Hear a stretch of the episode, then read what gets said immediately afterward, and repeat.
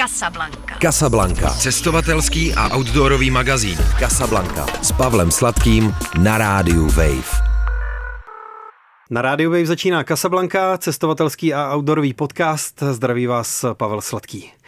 Mým dnešním hostem je Jakub Neumann. Ahoj. Ahoj, ahoj, díky. Se kterým se budu bavit o velké šířce témat. Budeme se bavit trochu o plavbách, možná trochu o Peru, o Novém Zélandu a taky o travel coachingu, kterému se věnuje, a abychom představili, co to vlastně je, nebo co si pod um, cestováním a nějakou pomocí s cestováním vlastně představujeme. Začneme ale na těch lodích, protože to mě hodně zajímá na začátek. Co to znamená stopovat lodě? Jak se stopují lodě a jaké ty s tím máš zkušenosti? Takže stopování lodí je vlastně podobný jak stopování aut, jo? když nemám loď, tak si je potřebuji nějakou stopnout, abych se rád, když bych se rád plavil a někam bych se dostal. Uh, já jsem o tom se poprvé dozvěděl, nebo poprvé jsem o tom zaslech vůbec eh, v roce asi 2012-13, eh, když jsem žil na Kanárských ostrovech tak jsem tam potkal právě pár cestovatelů, který jako se toulali tam po marinách a říkali, že stopují lodě. Jo. Tak mě to hrozně nadchlo a říkal jsem, no tak tohle bych jako rád někdy zkusil. No a jak šel jako čas dál, tak vlastně v roce 2017, když jsem žil na Novém Zélandu, tak jsem se teda rozhodl, že, že to zkusím. Že si něco stopneš. A že si půjdu stopnout loď, přesně tak.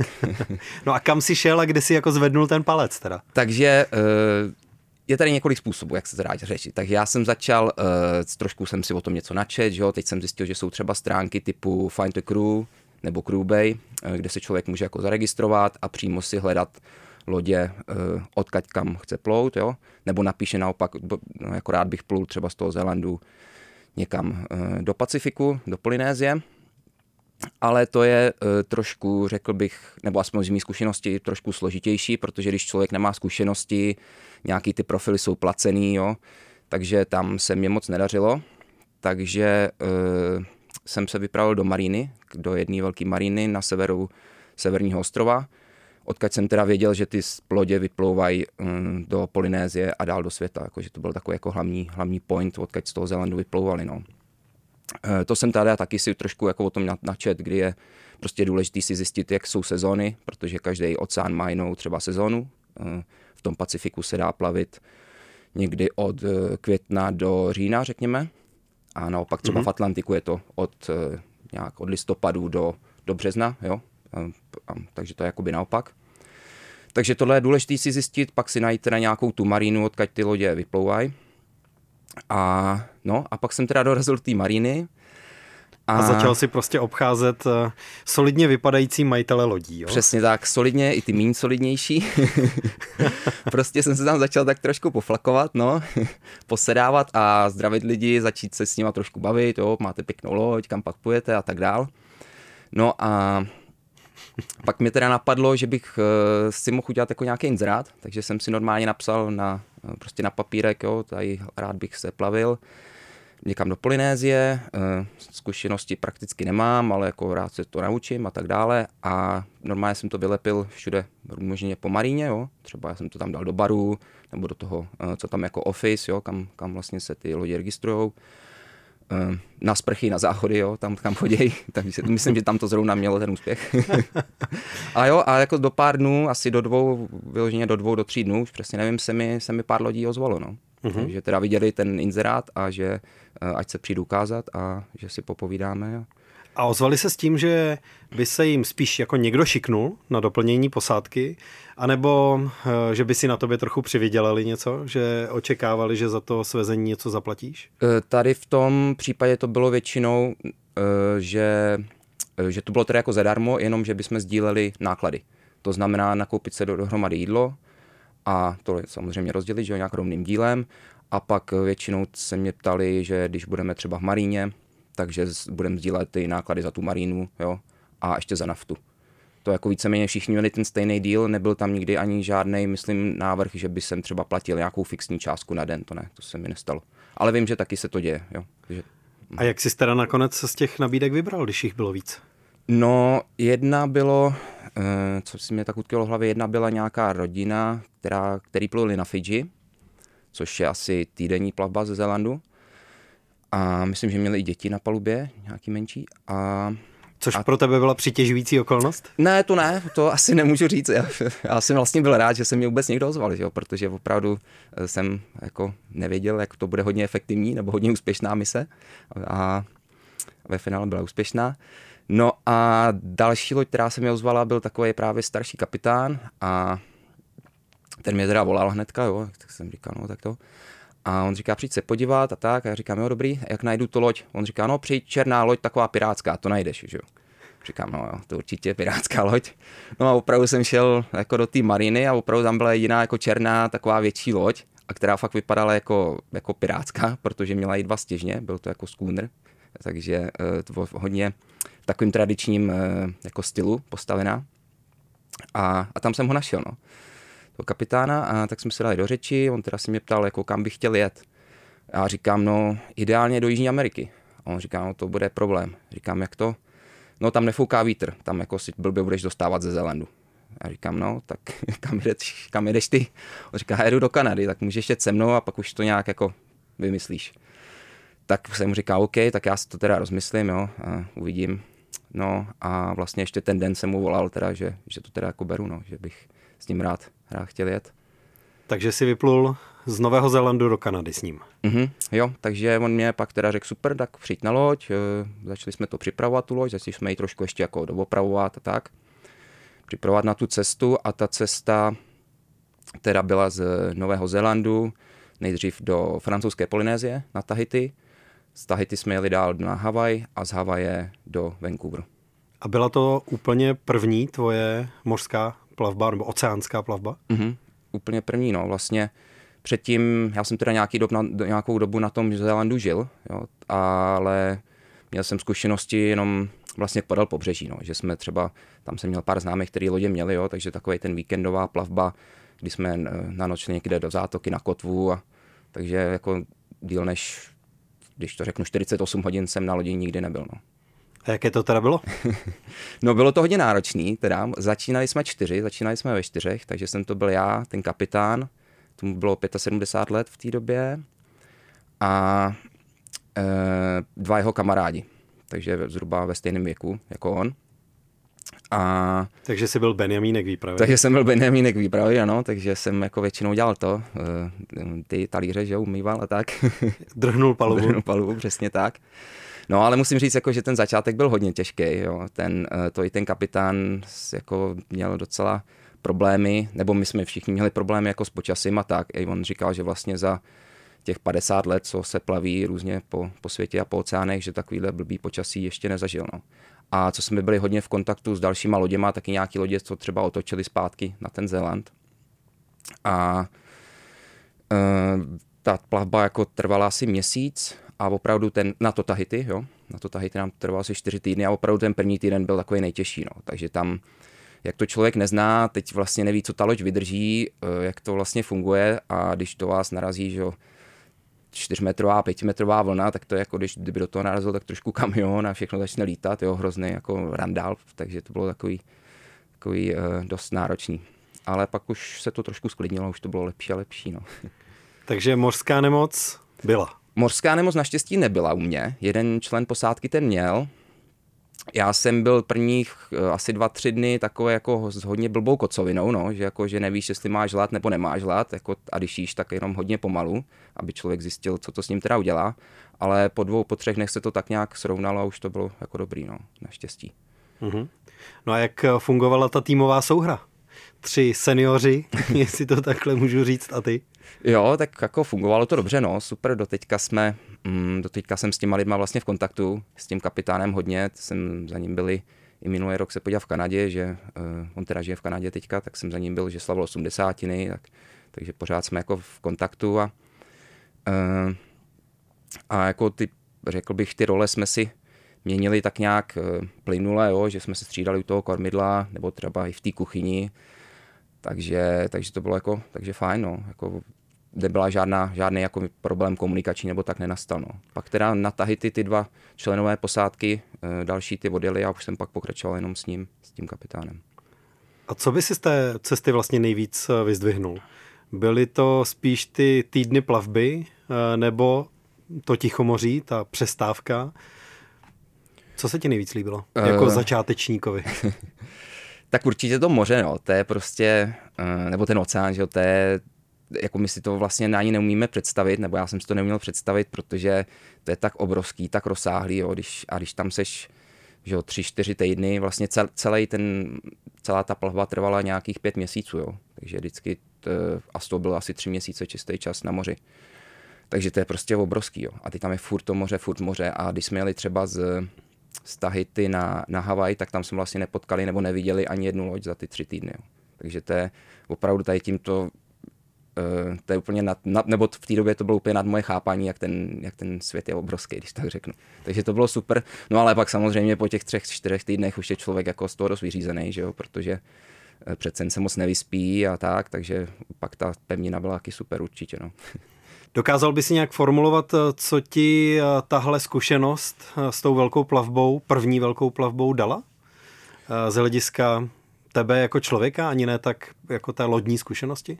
Uh, tak určitě uh, vlastně jak člověk tráví hodně času sám, tak uh, jsem si uvědomil třeba důležitost jakoby komunity, jo, mít kolem sebe nějakou komunitu lidí, rodinu, um, přátelé a tak, takže je to určitě super trávit čas sám a naučit se ho trávit sám, tak aby člověk si to jako užil, jo, a, a ne, netrpěl, že je sám, ale vlastně i díky tady tomu jsem si uvědomil právě tu hodnotu těch, těch kamarádů, té komunity, té rodiny. No. Takže to bylo takový jako asi jedno z největších. A to bylo i třeba, že se tam člověk čte knížku a přečte kapitolu, teď to zavře a má dvě hodiny na to, aby o tom přemýšlel, protože prostě se nic moc jiného neděje, takže i tady na to to bylo super, no, jako utřídit si tam hodně myšlenky, začal jsem psát deníky a takovéhle věci, takže. A knížek si měl sebou kolik? Uh, já nevím, já jsem měl asi snad jednu nebo dvě, ale pak vždycky v těch marinách se to dá třeba vyměnit, nebo na té lodi jich pár bylo, jo, takže něco jsem tam přečet, no. A měl jsi takový ten pocit eh, na obzoru země, když teda po několika týdnech eh, jste připlouvali k nějakému ostrovu nebo potom třeba eh, do Vancouveru? No, jasně, no, to je uh, zajímavý hrozně, že tu zemi jako člověk ucítí, než ji kolikrát vidí. Že, uh-huh, že prostě na, na moři není jako pach žádný, jenom když se vaří, a nebo když teda jede, někdy, když jako nejsou, když není vítr a jede motor třeba, ale to se jako na moři moc neděje.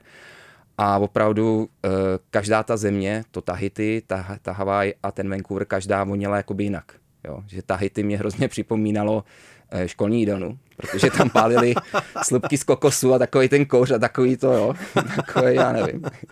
Havaj ta voněla jako, jako taková mokrá hlína a pak ten Vancouver, to bylo nádherný, tam to bylo i borovicový lesy, no. A prostě jo. les. No. A takže to opravdu bylo třeba ještě den, než se do té země dojelo, tak se, tak se to dalo cítit. No.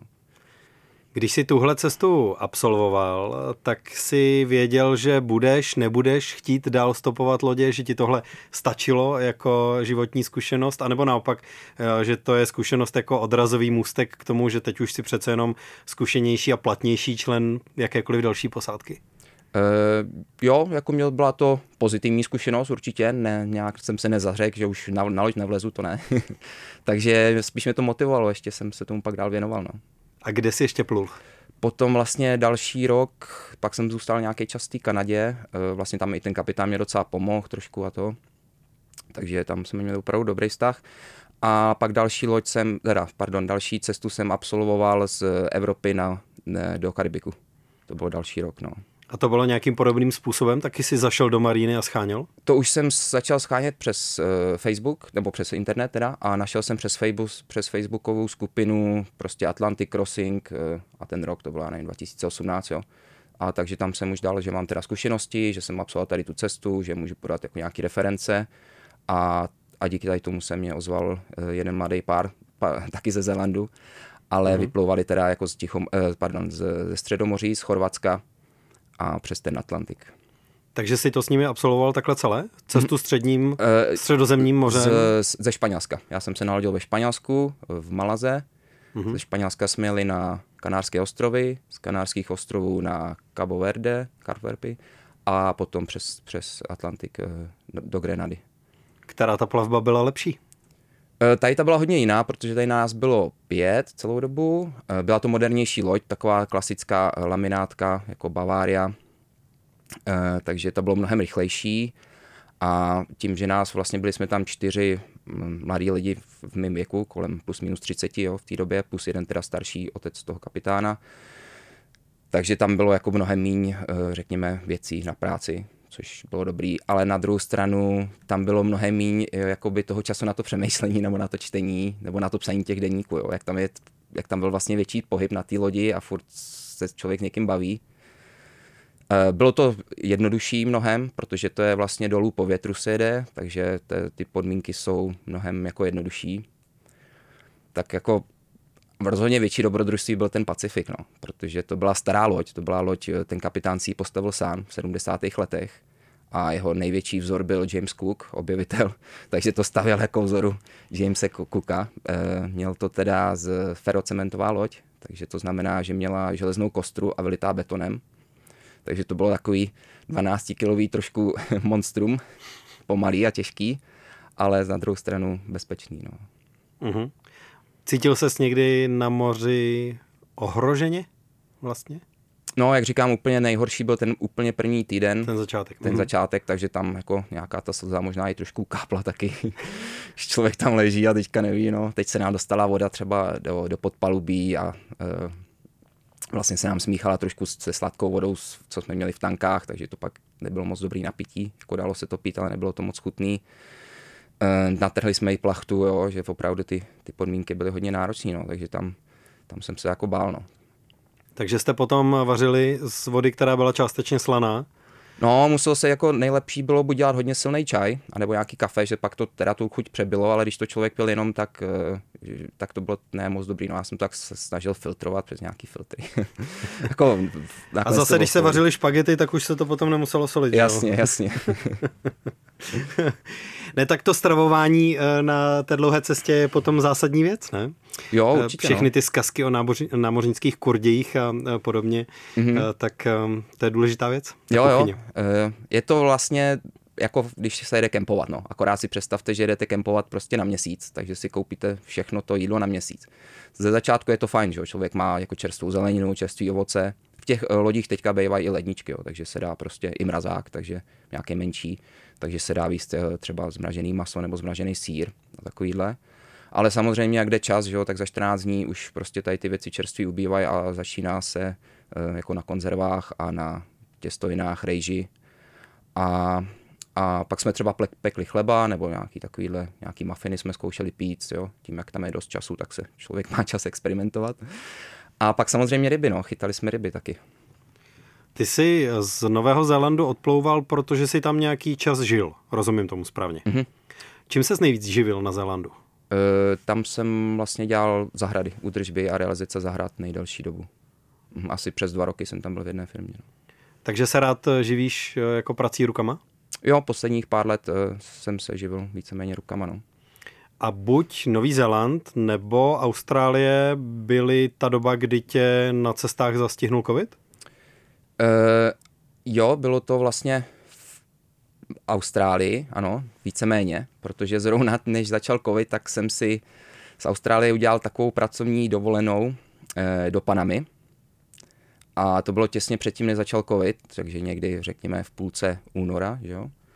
A měl jsem tam v té Panamě být jenom měsíc, tam jsem pomáhal s organizací jednoho festivalu mezinárodního, ale vlastně v průběhu toho festivalu eh, vypukl ten covid a už jsem se do do Austrálie nestihl vrátit, no, protože zavřeli hranice a než, jsme vlastně, než se k nám ty zprávy dostali, co se vlastně děje ve světě, tak už bylo pozdě.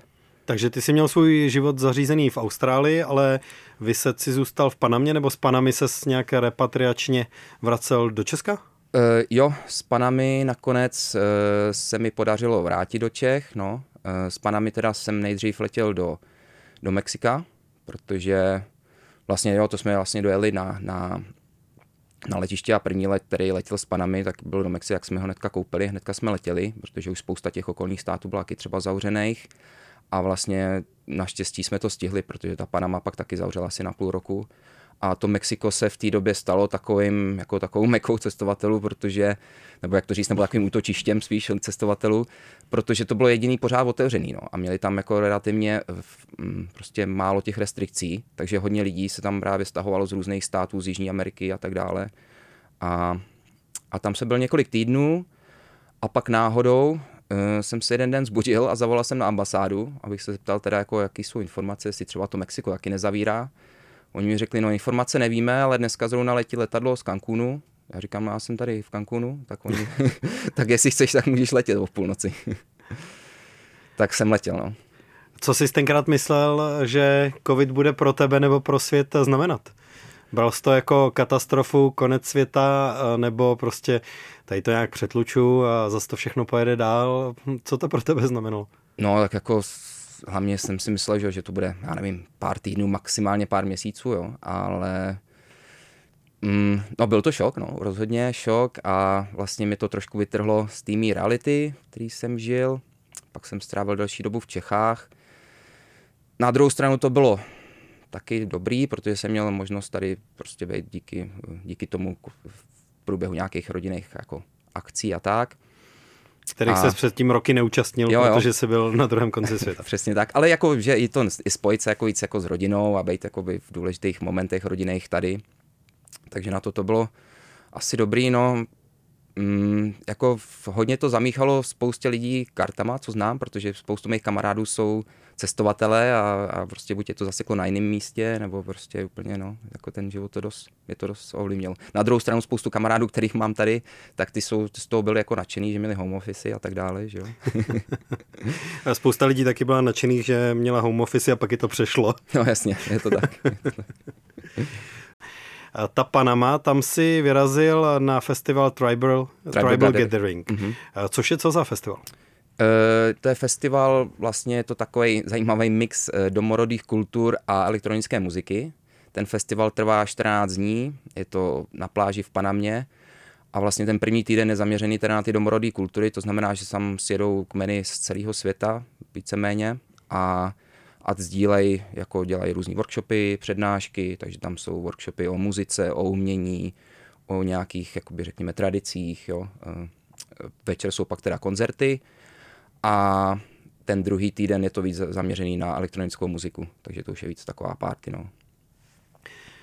Když ses potom vracel eh, do Austrálie nebo na Zéland, eh, tak se vracel spíš proto, aby si tam jako uzavřel svoje záležitosti, nebo si chtěl pokračovat v tom, co jsi tam měl nějak jako začaté eh, z hlediska teda jako vůbec práce, cestování toho života, co jsi tam vedl? No vlastně já jsem musel čekat přes dva roky, než jsem se do té Austrálie dokázal vrátit, protože opravdu ta Austrálie byla zavřená uh, prakticky dva roky. I jsem zkoušel předtím psát nějaký jako mm, dopisy vládě, jo, že prostě tam mám jako nějaký jako vztah k té zemi a tak dále ale jako nic nefungovalo samozřejmě, takže a po těch dvou letech se situace víceméně změnila, takže už jsem tam tam měl tak nějak jako, řekněme, ukončit, no, protože jsem tam měl jako třeba auto své furt, eh, jako dost věcí osobních a tak dále. Chtěl jsem se tam ještě jako zdržet, ale už to začalo být komplikovaný skrz víza a skrz další věci, takže jsem to jako nechtěl nějak lámat přes koleno. A auto si našel na jo, místě, jo. kde jsi ho nechal? No já jsem ho nechal jako by u kámošů, že já jsem jim řekl, hele, za měsíc tady přijedu, jo, tak a jo, tak já jsem měl dodávku, tak oni byli nadšení a že to můžou používat na ten měsíc, no a stálo tam teda dva roky, oni se mezi tím asi dvakrát stěhovali, jo. Ale jo, našel jsem všechno v pohodě. No. Mě by zajímalo, kolik českých dodávek zůstalo na Zelandu a v Austrálii. Jo, jo, já si myslím, že hodně... U lidí s podobným lifestylem jako ty. Jasně, no, jasně, no. Jako ten, kdo zůstal tam, tak měl docela eh, štěstí, když tam člověk chtěl zůstat, protože zrovna v té době tam bylo jako jednoduchý získat víza. Vlastně, že oni eh, dávali ty covid víza a automaticky to tak nějak prodlužovali. Takže kdo, kdo zůstal v průběhu covidu tady v těch zemích a chtěl tam zůstat, tak, eh, tak to vyhrál. Jak ses potom ocitnul v Peru? Protože Peru je nějaká další tvoje eh, cestovatelská a životní kapitola.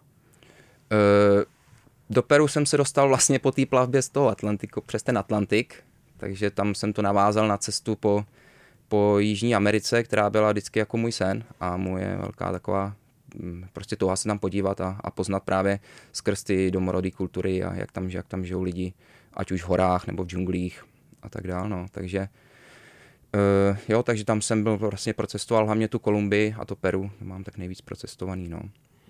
Protože ty se v Peru nebo někde jinde, možná v Jižní Americe, seznámil s nějakým šamanem, se kterým taky pořád udržuješ nějaký kontakt? Mhm, taky. Uh, vlastně přes nějakou, přes nějaký známý a tak dále jsem tam dostal kontakt na jednoho léčitele, za kterým teda se teďka vracím. V loni jsem tam za ním byl asi na tři měsíce a jsem s ním pořád v kontaktu a, a strávil jsem tam teda nějaký čas v džungli pracováním s rostlinama a podstupování nějakých diet a tak dále. A vracíš se tam za léčitelem, protože potřebuješ léčit? Nebo se chceš naučit léčit? Eh, nebo tě to prostě zajímá? Eh, řekl bych ta kombinace všeho, no. Aha. Kombinace všeho vlastně uh, léčit se asi potřebujeme všichni v naší společnosti, nebo do určitý míry bych řekl. Uh, a jako myslíš léčit ten přístup ke světu? Léčit nebo... přístup ke světu, k jeden k druhému a vlastně porozumět, že jo, sám sobě, to léčení to je i vlastně porozumívání samo sebe, chápání těch druhých lidí a prostě učení se určitý empatii, řekněme, a tak dále. Takže to jsou, to je jako největší učení těch rostlin, no, si myslím. Tady to, že vlastně na ty rostliny dokážou nastavit to zrcadlo a díky tomu zrcadlu my pak e, třeba vnímáme ten svět trošku jinak. A, takže tady, tady v tom si myslím, že Ehm, se potřebujeme jako celá společnost hodně léčit. A když tam seš, tak eh, jak to konkrétně probíhá? Co vlastně děláte?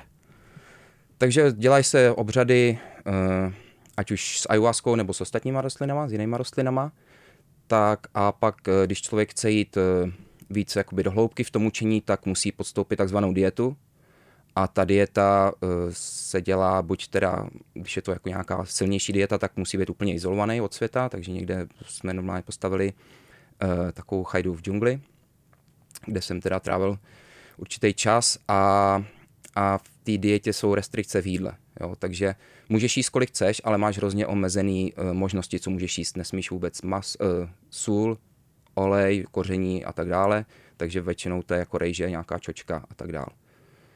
Mm-hmm. A nesmí... Takže nic moc. Takže nic moc, Když no. je to bez koření, bez soli. Jasně no, ale to ve finále pak to jídlo na té dietě je nejlepší, jo, protože, jakoby to nejlepší, protože ono je taky docela psychicky náročný, že jo, být třeba uh, tři, měsíc, tři týdny, pardon, někde nebo měsíc někde prostě v džungli, chatce a jen tam jako bejt je docela náročný, jo. Mhm. A z hlediska té samoty?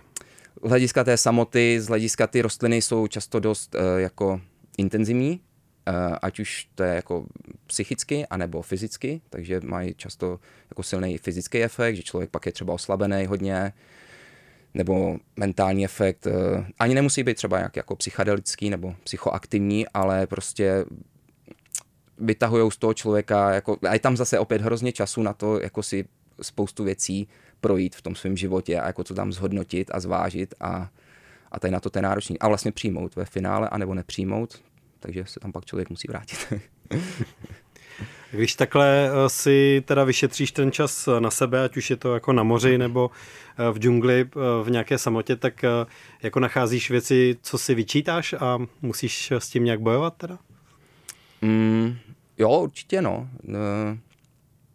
Jako vyčítat skrz řekněme životního stylu nebo něco takhle to asi ne, ale skrz, eh, jako jo, jak se člověk zachoval prostě v určitých situacích, kdy se třeba nezachoval uh, tak, jak by měl, ale to právě skrz tady ty rostliny, uh, tam, je, tam jde jako o to samopoznání, ne? takový to uvědomění. To jako jasně, tady jsem se zachoval blbě, protože já jsem v té době prostě nevěděl, jak se mám zachovat. A nebo někdo se ke mně zachoval blbě, já jsem mu nedokázal nikdy odpustit, ale zase ten člověk jako udělal to nejlepší, co v tom momentě mohl udělat. Jo. Takže skrz tady to, uh, tam je podle mě to poznání a to uvědomění si, no. Mm-hmm. Sama sebe a těch ostatních. Takže to Peru uh, pro tebe uh, není jako samo o sobě až zas tak důležité. Je to spíš pro tebe nějaká příležitost k těmhle cvičením, zkušenostem a k nějakému sebepoznání, jo? Mm, jo, a dal by se tak říct, jako to Peru, celkově ta Jižní Amerika mě hodně přirostla k srdci, protože to je prostě nádherný, vonavý uh, kontinent, že jo, kde prostě to žije na ulicích, jídlo, muzika, jo, kdo, kdo, kdo byl, tak asi ví, o čem mluvím, že to je pravdu, ty lidi, mě přijde, že tam umějí žít, jako užívat si toho, toho života, i když teda mají kolikrát málo, no. Ale pak ta příroda, hory, nádherný, že jo, kolem Kuska, jo, taky, taky super. Kuba Neumann je hostem dnešní Kasablanky, bavíme se o jeho cestovatelských zkušenostech. Ty se je pokoušíš předávat jako někdo, komu se říká travel coach. Máš na to i nějakou aprobaci. Co to vlastně znamená pro tebe ten travel coaching a co to může dát někomu, kdo by to třeba jako s tebou chtěl zkusit? Takže travel coaching je podobné jako ostatní druhy coachingu, kdy vlastně chceme někam posunout v životě. Že jo? Ten travel coaching je zaměřený teda na to cestování, nebo já jsem to tak jako pojal. Udělal jsem si na tu, tu certifikaci v loni v Dubnu. Je to pod Mezinárodní koučovskou federací normálně vedený.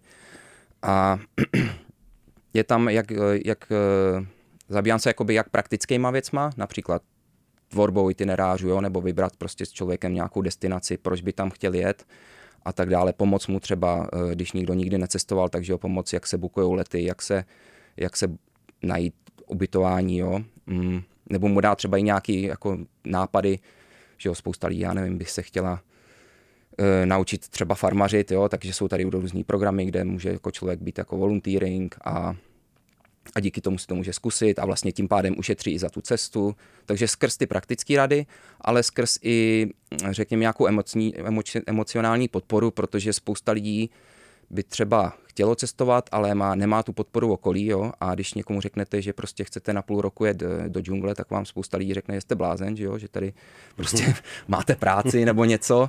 E, jasně, určitě tady jsou určitý e, závazky, které třeba člověk nemůže opustit, ale na druhou stranu je tady spousta věcí, které se dají řešit, a, ale prostě potřebujeme tomu jen trošku zmínit třeba úhel pohledu a vlastně pak tady ty cesty jsou možné a kolikrát těm lidem stačí opravdu trošku jako do toho eh, jako nepošťouchnout, ale podpořit je v tom prostě a, a trošku je tam províst emocionálně a mentálně, no, řekněme. Takže musíš hodně vycházet z toho, proč ty lidi vlastně cestují, ne? Jako tuhle otázku buď napřímo nebo nějakou oklikou vlastně musíš položit, musíš nějak rozpoznat, proč ten člověk mm-hmm. by chtěl zkusit něco, co zatím neskusil, anebo v nějaké nové podobě. Proč podle tebe lidi nejvíc, nejčastěji cestují? Uh, jedna z určitě z věcí jsou ty zážitky. Že? Když se někoho zeptáte, jako co, co bylo nejlepší v loni, co, co, se, co se mu nejlepšího stalo v loni, tak jako věč, spousta lidí vám řekne, no tak když jsme byli na dovolený někde, nebo když jsem byl někde cestovat. A není to už jenom kvůli tomu, že teda jste u toho moře nebo jdete v těch horách, ale kolikrát i když uh, jedou třeba partneři spolu, tak vlastně v tom na té cestě mají ten čas sami na sebe, kolikrát se tam můžou jako krásně jako propojit ještě líp, jo, a seznámit sám jako jít víc do hloubky, řekněme. Nebo se pořádně pohádat. Nebo se pořádně pohádat, což taky, že jo, pomůže třeba. To se na dovolených taky děje. Když vyplavou nějaké věci na povrch, jo. Hmm. Takže tady to, no, takže uh, a pak uh, to cestování nám dá prostě ten čas samo na sebe, no. I když, i když je to třeba cesta v autobuse, který trvá, trvá 5-6 hodin, ale prostě zajímavý poslechnout si třeba podcast nebo si přečíst tu knížku a pak nad tím přemýšlet a vlastně Eh, to v tady té společnosti často nemáme, protože že jo, tady prostě z práce, jo, je to tady všechno takový jako nalajnovaný a a vlastně nemáme ten čas jakoby nad, tím, nad tím životem moc jako ani, ani zamyslet, no. Což při té cestě já si myslím, že máme, no. A, a to je hodně důležité, protože tím pak můžeme třeba vidět, co bychom v tom životě chtěli změnit, jak to můžeme změnit, jo, v tom, řeknu, praktickým běžným životě. A takže tím nám jakoby určitě nový svěží impuls a tak dále. Má ten travel coaching taky nějaká rizika? Uh, rizika v jakém slova smyslu? Nevím, cokoliv tě k tomu na tohle téma napadne, ale já samozřejmě uvažuji tak, že ty někomu pomůžeš ho jako třeba vyslat nějakým eh, směrem, eh, ale když mu to nesedne nebo když se to na té cestě jako nezadaří, tak zodpovědnost je přece jenom hlavně jeho ty jsi jenom nějaký jako prostředek toho, tak jak vnímáš tu svoji zodpovědnost, jak daleko sahá třeba? E, no určitě tam ta zodpovědnost je, ale e, zase ten coaching je o tom prostě spíš z těch lidí dostat, co oni chtějí, jak oni by chtěli tu cestu mít, jo. A není to jako jim nalajnovat, OK, tak uh, vidím, že nejseš moc happy tady v práci, tak si leď na, prostě na měsíc do Nepálu a vylez tam na šestitisícovku. Když ten člověk nikdy nic takového nedělal, tak to samozřejmě jako není dobrý, jo. takže určitě pracovat s každým hodně na tom osobním levelu a, a vlastně i malýma skorkama se dá, se dá jakoby postoupit hodně třeba v tom životě, jo, nebo prostě brát to postupně, ale jo, jako určitě tam ta zodpovědnost je a, a, a jako chápu a vidím ji tam. Ale nenabízíš nějaké jako třeba doprovázené cesty. Mm-mm, je, to, ne, je to prostě jenom coaching, mm-hmm. tady nebo před cestou nějaký jako uh, setting vytvořit, na základě kterého by to mohlo fungovat. Jasně, třeba vytvoření toho itineráře, itineráře jo, nebo práce na tom itineráři, pak i podpora v průběhu té cesty, když se lidi dostanou třeba do těžkých situacích a ne, nevědějí přímo jak, eh, jako skrz jazyk, jo? takže třeba pomoci jim jako s nějakými jazykovými bariérama a, a tak dále. No. A co jsi takhle zažil za nějakou konkrétní situaci z té cesty, kdy se někdo z lidí, komu si pomáhal, ozval s tím, že jsou nějak v úzkých? Co to bylo? Tak jsou to, jako častokrát je to ten jazyk. No. Ten jazyk to je prostě největší bariéra, protože e, spousta lidí si myslí, že neumí mluvit a pak vlastně ale zjistí, že umějí, když musí, jo. Takže zase to je takový to, e, že vlastně to sobě máme bloklí a ale jakmile se dostaneme do nějakých úzkých, tak, eh, tak prostě tam ten blok eh, je dobrý překonat, nebo často se překoná. A kolikrát fakt stačí tady to malé jakoby pošťouchnutí nebo pod podržení, řekněme, a ten člověk jako v sobě najde tu sílu častokrát sám, no. A najde v sobě i ty schopnosti, které jako si myslí, že já přece neumím anglicky, ne, ale ve finále zjistí, teď to tak nebylo hrozný, no, nějak jsem se domluvil a nějak jsem to zvládnul, jo. A je travel coaching něco, u čeho doufáš, že tě to bude živit? Nebo nějak částečně živit, pomáhat uh, živit? Nebo to bereš spíš jako koníčka? Uh, v téhle fázi zatím koníčka, ale určitě do budoucna jako baví mě to, myslím si, že to má potenciál a myslím si, že to je jakoby uh, zajímavý směr a rád bych se tím živil určitě víc a víc. A je to, že zase záleží, je to prostě celoživotní učení, no, že prostě člověk se furt musí vzdělávat i, i skrz ty další coachingové prostě programy třeba a tak dále. No. A co tvoje vlastní cesty uh, zatím? Paralelně s tou uh, koučovací zkušeností na co se chystáš, co eh, tebe zajímá, čím chceš svoje vlastní zkušenosti teďka rozvíjet. Když eh, teď jako posluchači a posluchačky slyšeli, co máš za sebou, eh, dokážou si nějak jako představit spektrum tvých zájmů, tak co by si vlastně ty chtěl teďka dál udělat jako další krok? Mm-hmm, takže já vlastně pořád spolupracuju s tím festivalem v Panamě, takže se chystám teďka zase v březnu do Panamy už vlastně teďka řešíme nějakou logistiku a tak dál. Takže tam vidím jako velký potenciál, protože i ten, eh, řekl bych, jako etnoturism, turistika, etnoturistika je mm, populárnější a populárnější, jo. že prostě ty lidi, myslím, jak jsme ztratili trošku to spojení tady s tou přírodou a e, vlastně to vidíme v těch domorodých eh, národech, takže mm, tady ten festival je prostě super na to i vytvořit třeba ty kontakty, jo, a být v kontaktu s těma domorodýma lidma a oni hrozně rádi tady to sdílej taky, jo. Oni hrozně rádi přijmou kolikrát lidi ve své vesnici, ale prostě tím, jak jsou trošku odřízlí, řekněme, tak nemají jako moc ty možnost, jak kontaktovat, jo. Takže tady tím směrem bych se chtěl trošku, trošku ubírat, no, jakoby eh, propojování těch světů, řekněme, toho, těch přírodnějších světů s tím naším světem. Dokázal by si uh, zmínit uh, nějaký zážitek, který považuješ za jako formativní pro sebe? No určitě to byly ty zkušenosti s tou ayahuaskou. To jako mě změnilo hodně pohled na celý uh, život, vesmír. a, a jo, jako i nějakou duchovní stránku samozřejmě a všechno takovýhle. Takže to určitě uh, bylo asi jeden z nejsilnějších zážitků v mém životě. No. A předpokládáš, že eh, jako travel coache eh, tě budou vyhledávat lidi, kteří spíš s tebou budou sdílet aspoň část toho životního stylu a zájem o ty věci, co si teďka sám nastínil, a nebo že ta koučovská zkušenost tvoje vlastní a nějaká tvoje vlastní jako životní orientace nebo světonázor, eh, že se do toho tolik nepromítá a že můžeš koučovat jako kohokoliv, kdo míří úplně jiným směrem tak eh, to spíš záleží na těch lidech, jo, než na mě tady to, tady to říct. Já si myslím, že to je vždycky prostě vzájemná, eh, vzájemná komunikace, no, že určitě se dají koučovat i lidi, kteří třeba tady s tím nemají moc zkušenost a chtěli by se toho, no, chtěli by to trošku jako, mm, řekněme, naťuknout, jo, nejsou třeba připravení je do té džungle, ale vlastně hledají hledaj cesty, dá se i tady u nás, že jo, prostě, já nevím, jak jsem říkal, nemusíme jít rovnou do Nepálu na sedmi tisícovku, ale stačí vyrazit tady prostě na prodloužený víkend eh, na Čundr, jo, ale člověk, který nikdy nebyl na Čundru, že celý život třeba v Praze, tak to pro něj může být jako super zážitek a vlastně je to první zkušenost a na základě toho už pak si on může vlastně v tom životě vybrat tu svoji cestu, no. Takže třeba radíš jít step by step, jo? Asi určitě no. Asi určitě, těžko říct takhle, ale každý musí vědět, na co je připravený. Eh, znám i takový, že jo, experty, který trošku do toho jdou po hlavě. Já jsem třeba taky občas šel. a jasně no, tam pak, eh, tam pak záleží, jak je, jak je člověk na to připravený.